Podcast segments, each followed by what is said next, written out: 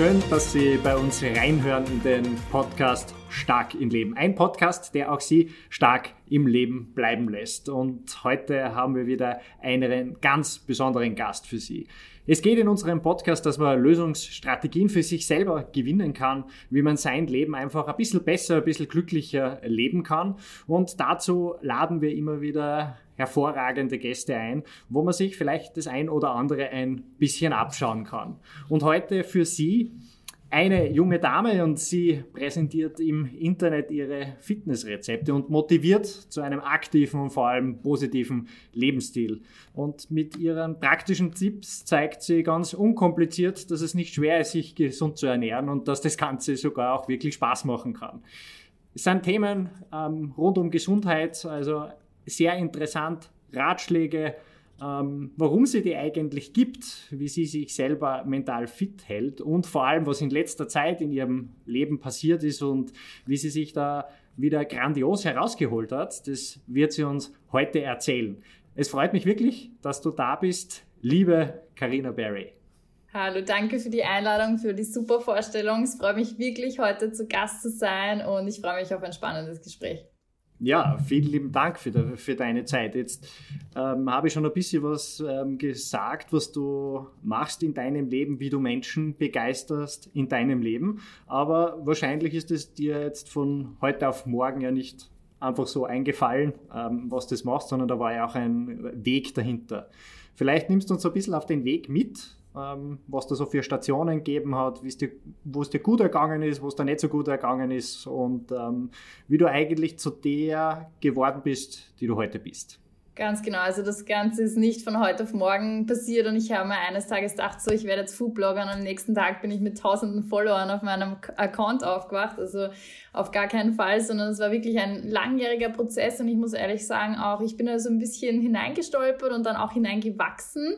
Also es war jetzt nie ähm, mein Gedanke dahinter, okay, ich werde jetzt Foodblogger, mache das zu meinem Beruf, sondern das ist eher zufällig passiert, nämlich ähm, wenn wir ein paar Jahre zurückdrehen, vor drei Jahren, vier Jahren sogar schon, ähm, habe ich während meinem Studium Ernährungscoaching für meine Mitschüler quasi gemacht und die haben mich dann immer gefragt, okay, was ich mir so persönlich eben für Rezepte zum Essen mache. Und ich habe ihnen dann immer per WhatsApp die ganzen Rezepte geschickt und irgendwann bin ich dann komplett durcheinander gekommen, wem ich jetzt schon welches Rezept geschickt habe. Und dann habe ich mir gedacht, okay, ich mache es mir einfacher, ich ähm, erstelle einfach einen Instagram-Account und da kann ich dann gleichzeitig, also halt die, die Rezepte hochladen und jeder kann sich gleichzeitig anschauen. Das war eigentlich der ursprüngliche Grundgedanke von meinem Kanal. Und ähm, dann hat es begonnen, dass mir auf einmal Menschen gefolgt sind, die gar nicht meine Kunden waren, wo ich mir dachte, oh wow, das interessiert scheinbar auch andere Leute. Und dann hat mir das eben so Spaß gemacht, dass ich begonnen habe, eben mehr Rezepte zu posten, ähm, die besser zu bearbeiten. Dann habe ich mir die Spiegelreflexkamera von meiner Mama ausgeborgt, dann sind die Bilder, also die Qualität besser geworden. Dann haben mich auf einmal die ersten Firmen angeschrieben und gefragt, ob sie mir ihre Produkte schicken können, dass ich Fotos mit dem Produkt mache. Und ich war total begeistert, dass jemand eben so mit mir arbeiten will. Und irgendwann hat mich die erste Firma mal gefragt, wie viel ich verlange für ein Blog, also für ein Posting, wo ich mir dachte, wow, die zahlen dafür? Verrückt. Also das war eben vor vier Jahren, wo Blogging und Foodblogging noch nicht wirklich so etabliert war wie jetzt. Und dann habe ich mir gedacht, okay, das könnte Potenzial haben. Ich fokussiere mich da jetzt voll drauf und ähm, ja, dann ist es eigentlich nur mehr gewachsen und je mehr Fokus ich reingesteckt habe, desto größer ist das Ganze geworden. Und ja, mittlerweile bin ich Österreichs größte Foodbloggerin und ähm, freue mich wahnsinnig, dass ich einfach tagtäglich tausende Menschen inspirieren kann, einfach wirklich mit meiner Passion, mit meiner Leidenschaft, weil das wirklich bei mir aus einer wirklich inneren Motivation herkommt, dass ich diese Sachen teile und mir nicht irgendwie dachte, okay, das wird jetzt noch ein neuer Beruf, sondern es wirklich leidenschaftlich gern mache. Ah, sehr äh, eine, eine spannende Geschichte. Und da ist ein besonderer Punkt drinnen, weil du das gerade gesagt hast, ähm, dass das deine Leidenschaft ist, deine Passion ist, das zu machen. Ähm, jetzt die große Frage. Ähm, erstens mal, wann hast du das entdeckt? Ja, du hast für deine Mitkollegen das angefangen, aber wahrscheinlich ist das ja schon ein bisschen früher gekommen und hat es da in deinem Leben so vielleicht auch so einen Schlüsselmoment gegeben, wo du gesagt hast, das war's. Und ähm, da habe ich es für mich entdeckt, dass das das ist, was ich machen möchte. Mm, ja, da hast du eigentlich recht. Also das war mir früher gar nicht so bewusst, aber ich habe, also ich habe immer schon gern kocht und ich habe auch immer schon mein Essen fotografiert. Nur habe ich es dann eben meinem Freund, meiner Familie über WhatsApp geschickt und habe ihre WhatsApp-Speicher zugespammt mit meinen Foodpics, die eigentlich niemand sehen wollte. Ähm, aber ich habe es immer schon gern gemacht und ja, erst mit Instagram habe ich dann wirklich eine Plattform gefunden, wo ich mich da so kreativ ausleben kann und wo ich dann auch gemerkt habe, das interessiert wirklich die Leute. Das hat mich natürlich dann auch motiviert, ähm, weiterzumachen. Und ähm, ja, also es gibt jetzt nicht wirklich einen Punkt, wo ich dann gemerkt habe, okay, das ist jetzt genau das, sondern es war wirklich so kontinuierlich. Ähm, wo ich immer mehr gemerkt habe, mir macht das unglaublichen Spaß. Und auch jetzt ähm, habe ich die größte Freude, wenn ich ein Rezept vor mir stehen habe und das fotografieren kann, weil das einfach so schön ausschaut. Und ja, das macht mich richtig glücklich irgendwie. Und ähm, ja, also aber der ganze Prozess, das war Learning by Doing. Und es war auch nicht immer leicht, weil zum Beispiel, ich weiß noch, wie ich begonnen habe, wirklich zu sagen, ich mache das jetzt hauptberuflich ähm, weil du vorher gefragt hast nach schweren Momenten, ähm, weiß ich noch, dass meine Familie dachte, ich bin komplett verrückt. Ich habe gerade mein Masterstudium abgeschlossen, ich war im Ausland, ich habe ein super Jobangebot bekommen von einer internationalen Firma als International Brand Manager. Das habe ich abgesagt, damit dass ich Foodbloggerin werde. Also mein Vater, der schon eher konservativ ist, ähm, der meint ja Ausbildung arbeiten und so, der ist aus allen Wolken gefallen, dass ich jetzt äh, Foodbloggerin werde. Und ähm, auch meine erweiterte Familie, meine Oma, die konnten damit überhaupt nichts anfangen. Ich habe unglaublich viel Kritik gekriegt am Anfang. Und erst, als ich wirklich dann begonnen habe, Geld damit zu verdienen, ähm, ist dann irgendwie äh, der Respekt dafür von, von meinen Mitmenschen auch kommen. Und ja, mittlerweile hat sich das komplett umdreht und alle sind wahnsinnig stolz drauf. Und meine Oma erzählt es allen und ähm, Papa schwärmt davon. Aber ja, wie gesagt, das war am Anfang gar nicht so leicht. Wie, das ist nämlich ähm, sehr interessant. Wie bist du mit dem umgegangen? Weil das sind ja doch ähm, Menschen, die dir sehr nahe stehen, ähm, in deinem engeren Umfeld sind, mit denen du viel sprichst, äh, viele Gespräche hast und du dann doch merkst, okay, da ist eigentlich schon ein ordentlicher Widerstand zu dem, was ich eigentlich gern machen würde. Wie bist du da für dich selber umgegangen? Ja, es ist schwer, wenn dir Leute in deinem näheren Umfeld, äh, mit denen du eine enge Verbindung hast, jetzt nicht hinter dir stehen und dir jetzt nicht den Rückhalt geben. Ähm, und du selber weißt, eigentlich wäre es für mich das, was ich gern machen möchte. Ähm, aber ja, ich habe jetzt nicht den Support, den ich gern hätte. Und ich habe mir dann für mich gedacht, okay, wie stelle ich mir mein Leben in ein paar Jahren vor? Also sehe ich mich wirklich in irgendeiner Firma als Managerin oder sehe ich mich in meiner eigenen Firma, dass ich wirklich das mache, was ich möchte ähm, und selber entscheiden kann, wann ich was mache. Und da haben wir einfach gedacht, nein, ich muss den Weg wirklich so gehen, wie ich das für richtig finde. Und wenn ich scheitere, dann nehme ich das auf meine eigene Kappe. Ähm, aber ich möchte jetzt nicht, dass andere Leute für mich bestimmen, was richtig und was falsch ist. Und auch wenn ich quasi die falsche Entscheidung treffe, dann ähm, kann ich nachher immer noch was anderes machen und ähm, ja, die Welt wird nicht untergehen und ich muss das einfach probieren, weil ich denke, dass das für mich jetzt klappt und das Richtige ist. Auf jeden Fall wahr, ähm, weil du das gerade angesprochen hast, ähm, was sind für die falschen Entscheidungen und ähm, wie gehst du damit um? Ja, falsche Entscheidung ist vielleicht falsch formuliert, weil also so eine richtig falsche Entscheidung, finde ich, gibt es gar nicht, weil auch aus falschen Entscheidungen oder aus schlechten Momenten kann man halt unglaublich viel mitnehmen, fast mehr als wenn alles nur positiv läuft, ähm, weil der Lerneffekt einfach viel größer ist. Und bei falschen Entscheidungen oder halt, wenn man nachher merkt, okay, das war jetzt vielleicht nicht ganz das Wahre, finde ich, lernt man auch unglaublich viel dazu, was man halt nicht will und was nicht passt und was man nicht machen sollte.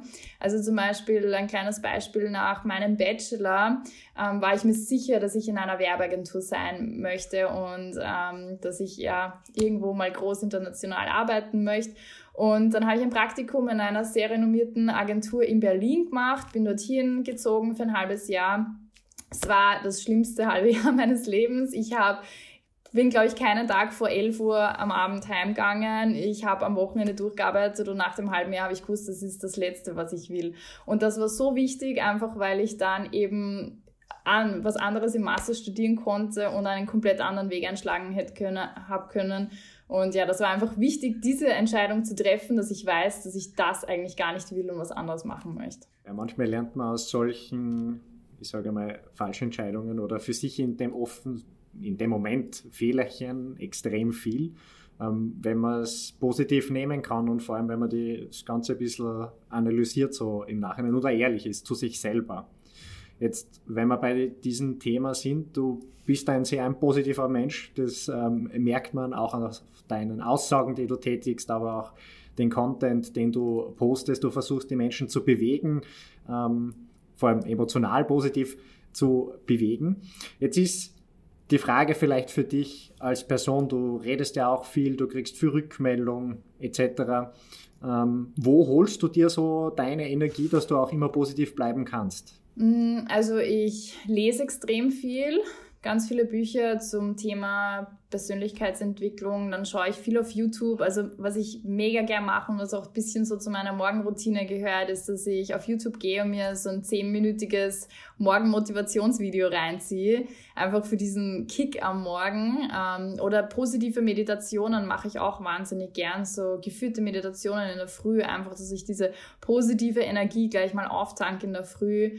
Und ähm, ja, also ich habe ein Vision Board, was ich mir immer wieder gerne gern anschaue auf Pinterest und ja, ich habe auch ein, ein Gratitude Journal, also wo ich jeden Tag eben Dinge aufschreibe, für die ich dankbar bin, weil ich finde, man kann jeden Tag irgendwelche Dinge finden, auch wenn sie noch so klein sind, für die man dankbar sein kann, die man schätzen kann und sich so Kleinigkeiten jeden Tag irgendwie in Erinnerung zu rufen, ähm, hilft mir wahnsinnig, einfach positiv zu bleiben und ja, einfach diese, diese Positivity dann auch an die anderen Leute weitergeben zu können. Okay, das muss ich jetzt fast ein bisschen zerpflücken, weil da waren so viele gute Sachen drinnen.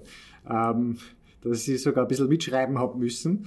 Ähm, vielleicht fangen wir aber so beim ersten an. Also du hast ja eine, deinem Tag eine Struktur geben, wie man schon ein bisschen merkt, indem du ein paar Routinen eingebaut hast. Ich bin auch ein voller Fan von solchen Sachen. Ähm, vor allem, wenn das hier noch nicht, äh, wie bei mir, in der Früh noch nicht so gut funktioniert, ähm, dass man sich da schon mal ein bisschen positiv primen kann, ohne ähm, viel Aufwand. Ähm, nimm uns vielleicht einmal ähm, konkret in die, de, deine Morgenroutine mit und vor allem, wenn du mehrere solche Routinen hast, über den Tag verteilt, ähm, weil ich glaube, da kann man sich auch viel herausholen. Ja, auf jeden Fall. Ähm, also Morgenroutine ist, finde ich, extrem wichtig. Also sowas zu haben, das kann wirklich einfach so viel ausmachen im Leben, weil man dann einfach positiv startet in den Tag und fokussiert startet und nicht damit startet, dass man sein Handy in der Hand hat und Social Media checkt. Also das ist zumindest sowieso schon eine Regel bei mir. Also die erste Stunde nach dem Aufwachen gehört mir. Also dadurch, dass ich Bloggerin bin, bin ich wahnsinnig viel online, extrem viel auf Social Media.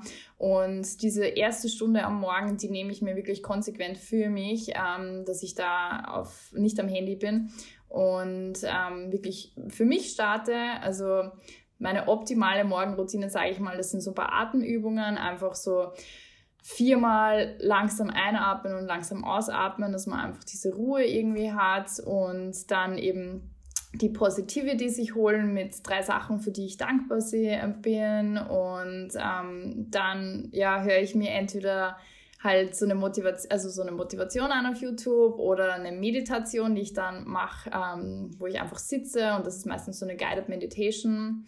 Ähm, es dauert meistens dann auch nicht länger wie so eine Viertelstunde, aber das ist mir halt wirklich wichtig, dass ich die Zeit einfach für mich nehme und ähm, ich schaffe es auch nicht jeden Tag, aber mir ist wichtig, dass ich es mehr Tage als nicht mache. Einfach, dass man halt hier ja, die positive Konsequenz irgendwie im Alltag hat. Mhm. Und am Abend habe ich dann, ich weiß gar nicht, ob ich es hier habe, mein, mein Gratitude Journal, wo ich dann noch drei da, äh, Sachen aufschreibe, so positive Sachen, die ähm, an dem Tag passiert sind, quasi, dass ich auch nochmal den Tag positiv abschließen kann. Und auch Sachen aufschreiben, die ich hätte besser machen können, damit ich mich dann auch quasi so prime, wenn mich irgendwas ärgert, dass ich es quasi ausbessere mental für mich, wie ich in der Situation anders hätte handeln können. Mhm. Sehr spannend. Ähm, dieses Dankbarkeitstagebuch, das ist äh, was super interessantes. Also für ich selber auch. Ähm, für mich war das am Anfang extrem schwer, da was reinzuschreiben. Also, weil man wirklich mal nachdenken muss, was ist den ganzen Tag eigentlich passiert. Und dann, dass du nicht jeden Tag das Gleiche reinschreibst, gell? Genau, voll.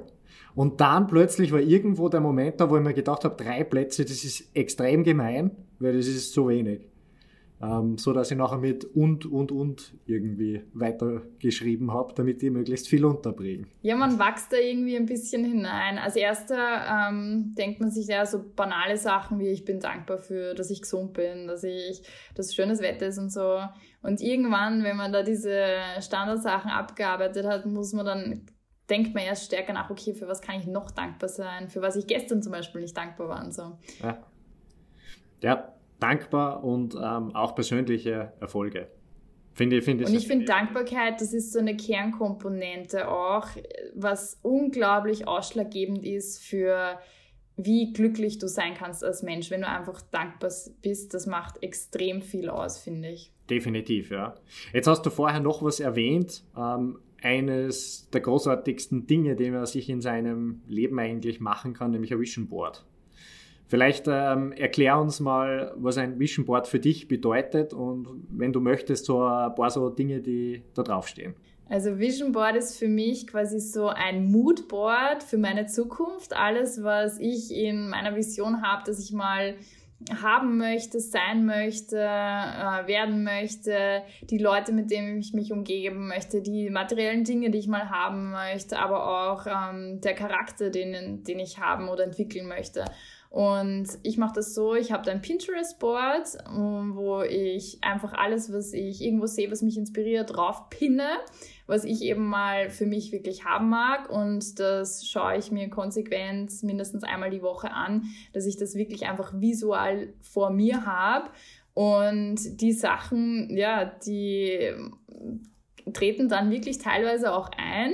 Und es ist einfach so, ja, inspirierend, wenn du was auf deinem Vision Board hast und dann wird es aber Wirklichkeit und ähm, es motiviert mich jedes Mal, wenn ich da drauf schaue, einfach, dass ich wieder die großen Ziele, aber auch die kleinen Ziele ähm, oder auch das, was bereits bestehend ist in meinem Leben, wieder schätze und halt mir in Erinnerung ruft, dass das wichtig ist, wo ich hinarbeite, weil ich denke, wenn man irgendwas visualisiert oder schriftlich niederschreibt, dann kriegt man die Gedanken irgendwie aus dem Kopf heraus und ja, visualisiert das Ganze und dann wird das Ganze viel klarer und ja, fokussierter irgendwie. Vor allem es ist ja super toll, dass unser Hirn zwischen Realität und wirklich, also Realität und Nicht-Realität, jetzt hätte ich fast Realität und Wirklichkeit gesagt, ähm, nicht ähm, unterscheiden kann. Das heißt, dem Hirn ist es völlig egal, ob man sich die Situation vorstellt oder ob sie wirklich passiert. Und deswegen treten dann diese Dinge auch ein. Zum Beispiel, wenn man einen Auftritt trainiert und den sehr oft visualisiert und ähm, auch äh, die Reaktion des Publikums visualisiert, dann ist man plötzlich nicht mehr überrascht, wenn die eine oder andere Situation auftritt und man kann natürlich viel souveräner dann, dann rüberkommen. Ähm, das kann man aber für sein ganzes Leben eigentlich anwenden. Wenn man, wenn man im Leistungssport ist zum Beispiel, wie fährt man die Skipisten runter, bis über, ähm, was möchte man vielleicht in deinem Bereich auch essen, was möchte man verbessern, und wo schreibe ich es dann rein? Also auch neurobiologisch ist das nachgewiesen. Und das ist natürlich schon eine ziemlich coole Sache. Mhm, das stimmt, ja. Das hat echt viel Power, finde ich. Ja, definitiv. Weil du jetzt gerade ähm, bei dem Thema Power bist, ähm, visualisieren, ähm, dann nimm uns vielleicht so ein bisschen mit, denn du hast einen sehr durchwachsenen Sommer erlebt und ähm, hast dich das aber ist ein Understatement. aber hast dich da auch ähm, sehr positiv und wacker gehalten. Vielleicht ich möchte gar nicht zu viel verraten, sondern es ähm, dich auch erzählen lassen, die Story, was alles äh, passiert ist. Und das Interessante dann natürlich auch für uns, was hast du für Strategien verwendet für dich selber, dass du da wieder rausziehst? Ja, also ich muss sagen, 2020 ist wirklich nicht mein Jahr. Also da ist wirklich ganz viel Schlimmes passiert. Und ich meine, Corona betrifft uns alle. Aber ich habe eben im August wirklich den schlimmsten Unfall meines Lebens gehabt, ähm, für den ich gar nichts konnte Also es war ein Motorradunfall am 19. August und ähm, ich bin mit einem Freund mitgefahren, dem ich eigentlich vertraut hatte, wo ich ihm auch gesagt habe, das ist mein erstes Mal am Motorrad, hey, kannst du mich mal mitnehmen, ich würde das urgern, ja, die Experience haben.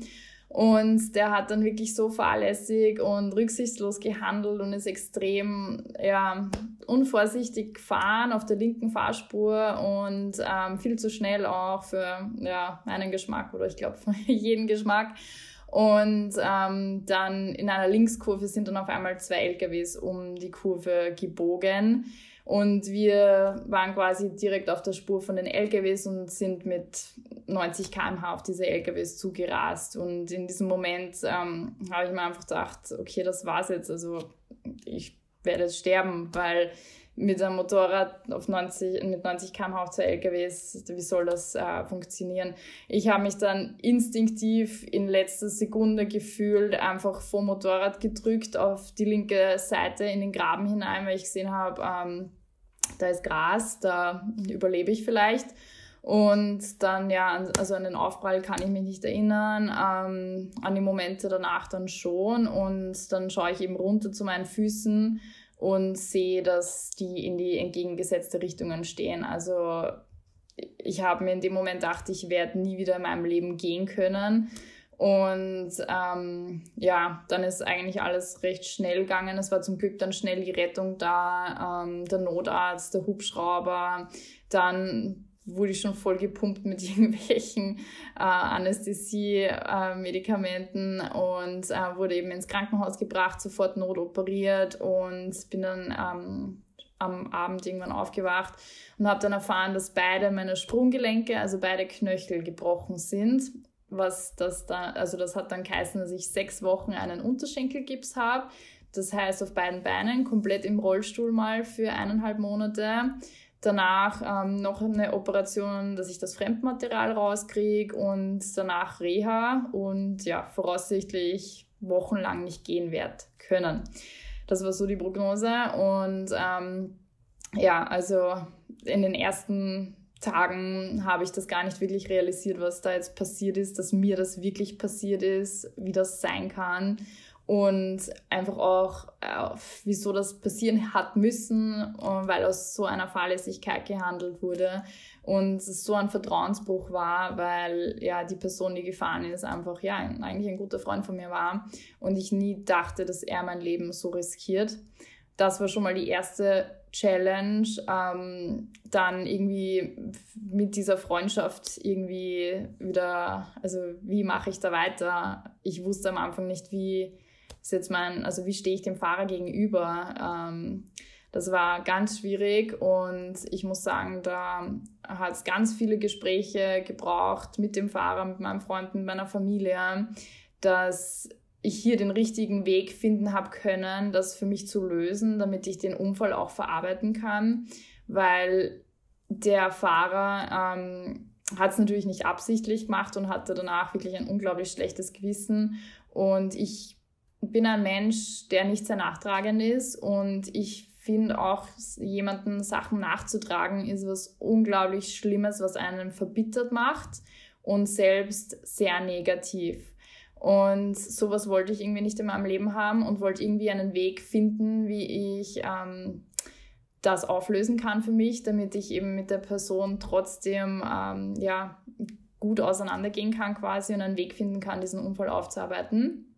Und er ist dann zwei Wochen später wieder zurückgekommen und habe mich quasi gepflegt für zwei Wochen und hat sich wirklich sehr rührend um mich gekümmert. Und in der Zeit hatten wir eben Gespräche mit Unfallpsychologen und haben selbst sehr viel dran gearbeitet und eben durch Gespräche und ja, einfach Zeit miteinander versucht, ähm, das positiv zu lösen. Und ich muss sagen, das wirklich von Grund auf aufzuarbeiten, diesen Unfall, hat mir unglaublich viel geholfen, einfach für meine psychische Gesundheit weil der Unfall hätte mich so zerstören und ruinieren können einfach. Und ich hätte so einen Hass aufbauen können, generell auf die Person, aber auch auf die ganze Situation und warum das jetzt alles so ist und einfach unglaublich, ja, viel Ärger in mich reinfressen können, aber dadurch, dass wir das alles aufgearbeitet haben, konnte ich damit eigentlich abschließen und das war wirklich sehr wichtig.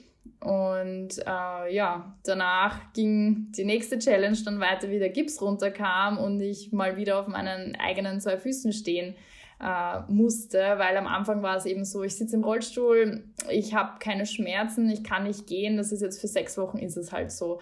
Aber da wusste ich halt noch nicht, was dann passiert, wenn der Gips runterkommt, weil ähm, dann hatte ich echt die schlimmsten Schmerzen meines Lebens. Also sowas habe ich noch nicht durchgemacht, wenn man sich denkt, dass beide Füße gebrochen sind und man muss zum ersten Mal wieder auf seinen eigenen Füßen stehen, die sein ganzes Körpergewicht halten und das noch so verletzlich ist. Also das war mit diesen Schmerzen fertig zu werden und dann auch mit der Angst, okay, werde ich wieder gehen können, werde ich wieder alles machen können.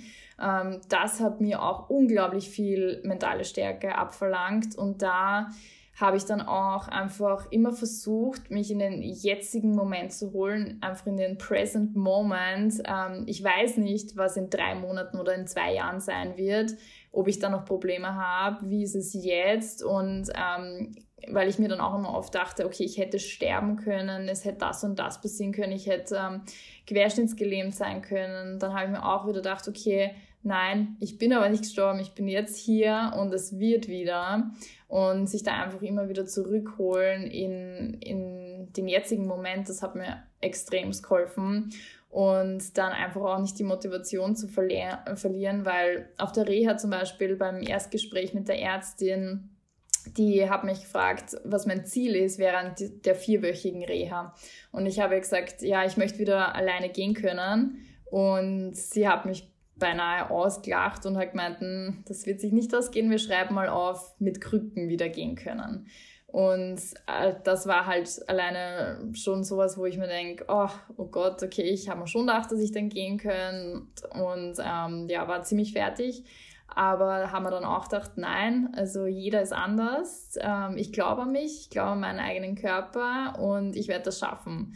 Und ich bin wirklich während der Reha mit so viel Motivation und Power irgendwie an die Sache rangegangen. Und ähm, beim Endgespräch, also ich bin ohne Krücken, ohne irgendwas, bin ich reinspaziert in ähm, ihr Office und dann hat sie sich das alles nochmal angeschaut und hat gemeint, Frau Bayer, das schaut so gut aus, Sie können in zwei Wochen wieder zu laufen beginnen.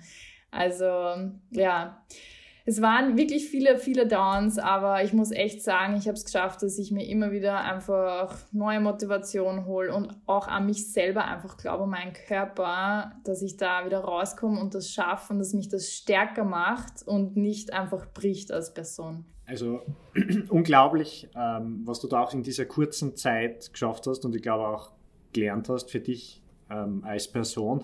Du hast natürlich vorher schon dich mit Themen beschäftigt. Erstens mal einen gesunden Körper gehabt, auch eine gesunde Ernährung, ähm, diese Schiene gefahren, aber du hast dich ja auch viel mit ähm, Gesundheit beschäftigt und auch mentaler Gesundheit. Wie sehr hat dir das und vor allem was nachher in diesen Momenten geholfen? Voll, also ich finde die mentale Einstellung bei der ganzen Sache war fast noch ausschlaggebender, wie dass ich jetzt sportlich war und dass ich mich gesund ernährt habe und vital war. Ich meine, die drei Komponenten zusammen haben unglaublich viel ausgemacht, weil wäre ich jetzt da 150 Kilo schwer, dann hätte ich nicht ähm, die gleiche Genesung gehabt wie, wie jetzt und würde ich mich unglaublich ungesund ernähren, auch nicht.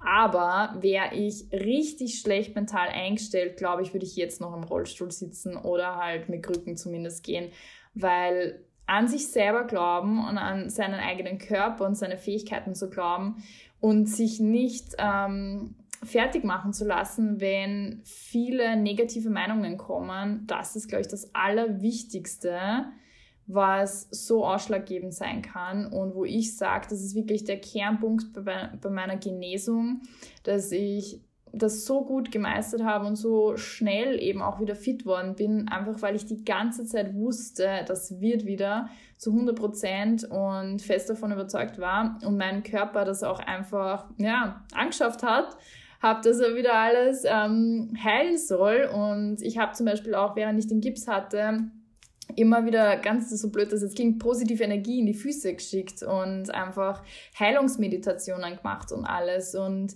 jede Zelle von meinem Körper hat einfach gewusst, dass sie sich reparieren muss und regenerieren muss und dass gar keinen anderen Weg gibt, das nicht zu machen. Von dem her war das für mich eigentlich von Anfang an eine klare Sache. Und wenn man da wirklich felsenfest davon überzeugt ist, finde ich, ähm, kann das echt Berge bewegen. Das ist ein äh, sehr spannender Punkt und an das glaube ich auch.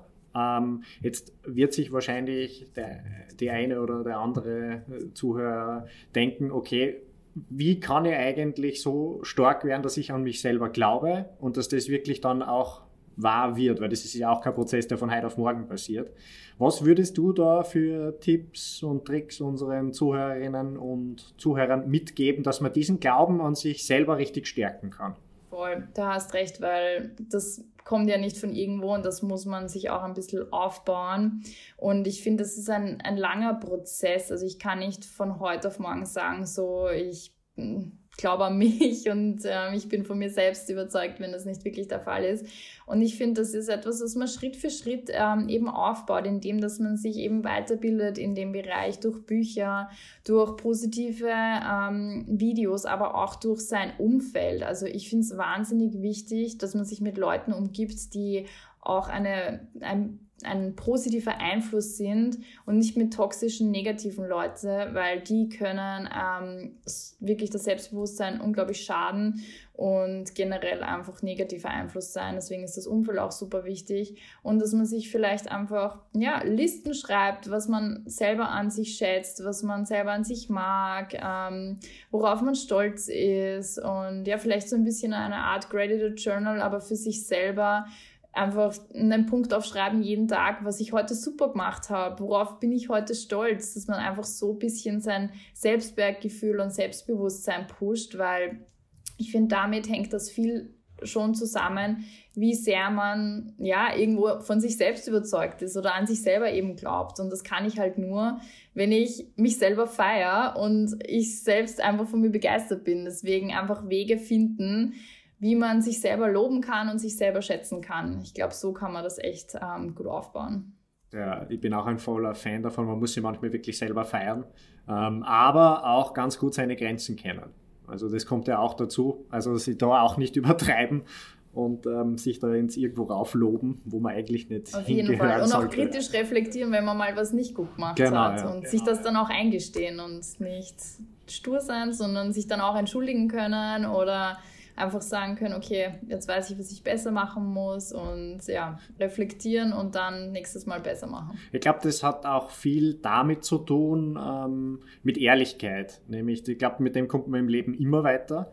Ähm, ehrlich zu anderen, aber auch zu sich selber zu sein. Dass man sagt, okay, das geht jetzt überhaupt nicht und dann muss ich es halt auch wirklich ändern, anstatt dass ich es jetzt vielleicht unter den Teppich reinkehre und mm, sagt da, stimmt, ja. liege dort und komm nicht wieder her, aber irgendwann einmal kommt es wieder daher. Das ist ein richtig guter Punkt. Also auch sich mit ähm, schwierigen Themen auseinandersetzen, wo man jetzt weiß, das macht dann keinen Spaß oder das ist ein schwieriges Gespräch oder ach, das ist irgendwie, habe ich auf das keine Lust. Aber genau diese Dinge sind wichtig, dass man persönlich am weitesten wächst und sich weiterbildet und ja ein bisschen über seine Komfortzone auch geht. Definitiv. Und du hast vorher etwas erwähnt in einem Nebensatz, was ich auch besonders wichtig empfinde ähm, in diesem Zusammenhang, nämlich du hast gesagt, ähm, man muss dann auch einmal die Situation so akzeptieren, wie sie ist. Ähm, das hast du im Thema von, von, vom Rollstuhl gesagt, dass du da jetzt die nächsten Monate ähm, drinnen bist. Jetzt bist du jemand, der Situationen auch super akzeptieren kann, aber das ist auch ein ordentlicher Prozess, dass es einmal ähm, so weit ist. Das weiß ich auch von mir persönlich. Ähm, wie gehst du oder wie hast du dir das selber so ein bisschen angelernt, dass du sagst, okay, es ist so, wie es ist? Das stimmt, das ist ein guter Punkt, ja. Also ich bin sehr anpassungsfähig und kann mich schnell in Situationen einfach neu zurechtfinden und dann einfach versuchen, irgendwie das Beste draus zu machen. Also am Anfang ist es immer so, ein Struggle natürlich, weil das ist neu und man muss erst zurechtkommen. Aber irgendwie habe ich dann über die Zeit gelernt, dass ich mich dann schnell anpasse und versuche irgendwie zu schauen, okay, wie kann ich jetzt das Beste aus dieser Situation rausholen?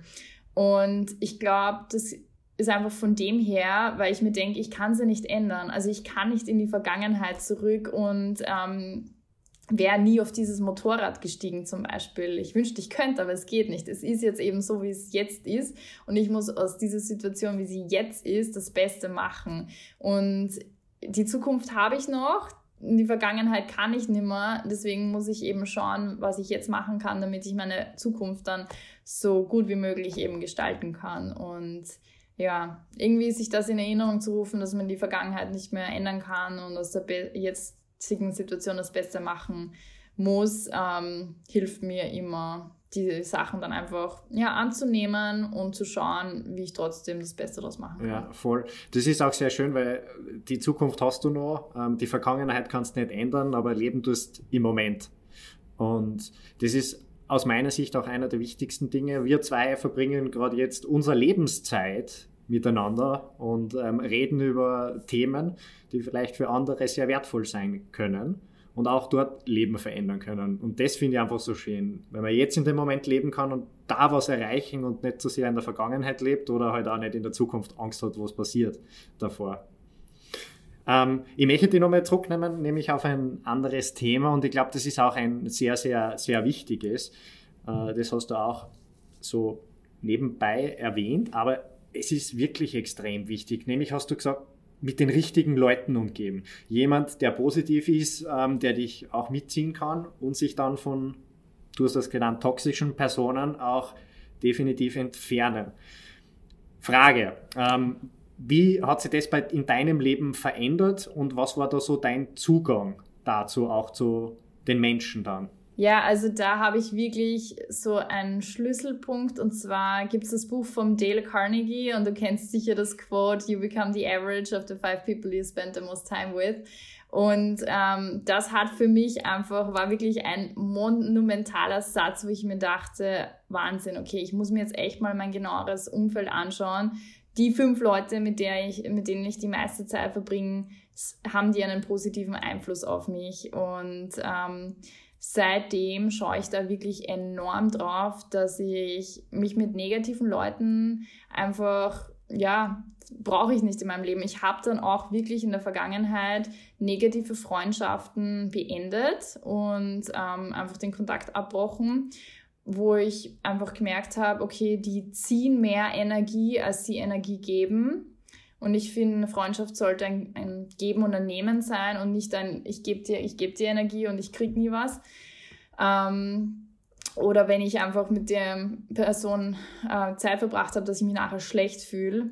Und ja, deswegen versuche ich immer, mich zu distanzieren von Menschen, die Energieräuber sind oder die einfach meine Stimmung schlecht machen und gebe da wirklich Acht drauf, weil das so das Unterbewusstsein auch beeinflusst. Die Gespräche, die man dann mit den Menschen hat, die können inspirierend und motivierend sein oder eher negativ und sie ziehen einen runter und man ist nachher fertig und macht sich Sorgen und die Welt ist so schlecht und das ist vielleicht einmal ist kein Problem. Jeder ist mal schlecht drauf, jeder ist mal böse, grantig und schlecht gelaunt, aber wenn das dann jeden Tag so ist und ich jeden Tag mit meinem Freund zum Beispiel und mit meiner Mama irgendwo ein negatives Gespräch habe, das summiert sich über die Tage dann so sehr, dass ich irgendwann auch mal negativ bin. Ein Beispiel zum Beispiel, ähm, ich schaue keine Nachrichten mehr, weil das zu 90 Prozent nur negative News sind, wo ich mir nur Sorgen mache, wo ich mir denke, die Welt ist so grauenhaft und ähm, natürlich bin ich jetzt nicht blind, also wenn mich was interessiert, dann schaue ich es im Internet nach, aber dass ich mich jetzt zur Zeit ein Bild setze jeden Tag und ähm,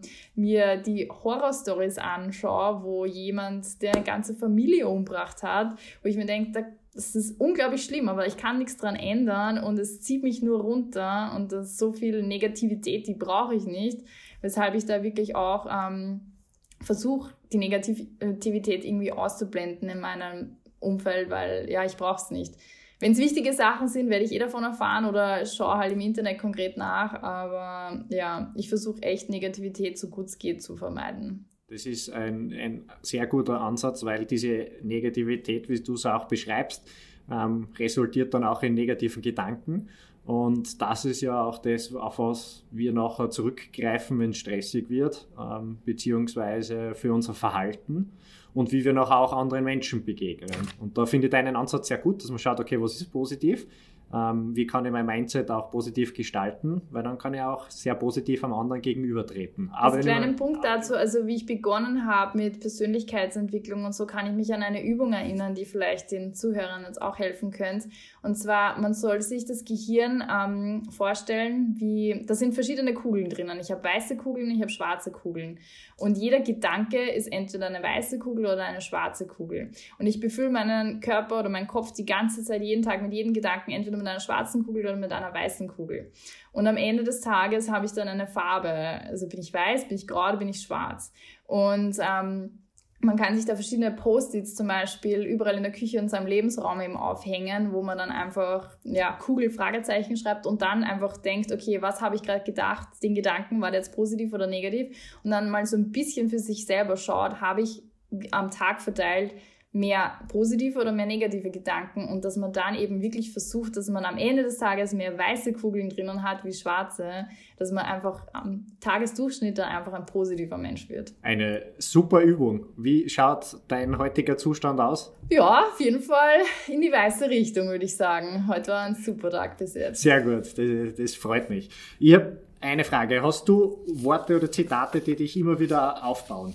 Ähm, habe ich auf jeden Fall. Ich habe mir das sogar tätowieren lassen, meinen Motivationsspruch. Ähm, und zwar Make it happen. Also quasi mach's einfach, äh, zieh's durch. Das ist für mich, ähm, sind drei so Powerworte. Einfach wenn ich mir was vornehme oder wenn ich was haben möchte, dann dann gehe ich dem nach, bis ich es habe. Und ähm, ja, da weiß ich einfach genau, wenn ich wovon wirklich fest überzeugt bin, dann schaffe ich das. Und das hat sich in allen Lebenslagen bis jetzt bei mir bestätigt, weshalb ich es jetzt immer hier an meinem Körper trage. Sehr schön. Hast du einen Kraftort? Ähm, ja, habe ich. Das ist bei mir die Sauna. Lustigerweise. Also ich bin ein absoluter Saunamensch und in der Sauna, da kann ich einfach so richtig runterkommen und ähm, absolut entspannen. Das ist schön. Wenn man dich erreichen will, wenn man mehr von dir erfahren will, was ist denn so dein, dein Einfallstor? Also gerne meine ganzen sozialen Kanäle auf Instagram. Ich lese wirklich jede Message, ähm, aber auch E-Mail carina.carinaberry.com und auf meinem Blog www.carinaberry.com gibt es auch ein Kontaktformular und da lese ich auch jede Nachricht. Das werden wir natürlich ähm, verlinken in unseren Shownotes, damit unsere Zuhörerinnen und Zuhörer gleich den direkten Draht auch zu dir haben. Es lohnt sich auf jeden Fall da reinzuschauen. Ja, liebe Karina, vielen lieben Dank für deine Lebenszeit, dass du das mit uns geteilt hast, dass du auch deine Story mit uns geteilt hast, deine Höhen und Tiefen und vor allem diese Tipps und Tricks, wie man sich da wieder rausholen kann, wenn man mal ganz tief in einem Loch halt drinnen steckt. Ähm, das hat, glaube ich, für sehr viele einen großen Impact. Also vielen herzlichen Dank, dass du heute Danke. da warst. Hat wirklich Spaß gemacht und ich hoffe, es war das eine oder andere Hilfreiche für die Zuhörer dabei. Definitiv. Das letzte Wort für unsere Zuhörerinnen und Zuhörer gehört natürlich dir. Ja, also herzlichen Dank nochmal für die Einladung. Es freut mich, dass ich da sein darf, ein bisschen meine Story teilen. Und ja, ich hoffe einfach, dass jeder irgendwo was mitnehmen hat können von meiner persönlichen Geschichte und dass es einfach immer was Positives aus jeder Situation gibt und man kann immer was lernen und ähm, am Ende wird alles gut werden. Das ist sehr schön. Und wenn Ihnen das gefallen hat, lassen Sie gern Ihr Like da. Bitte in die Kommentare auch Ihre Meinung schreiben. Wir freuen uns natürlich darauf. Unser Center in der Auersbergstraße 6 im 1. Wiener Gemeindebezirk Animamentis hat natürlich für Sie geöffnet.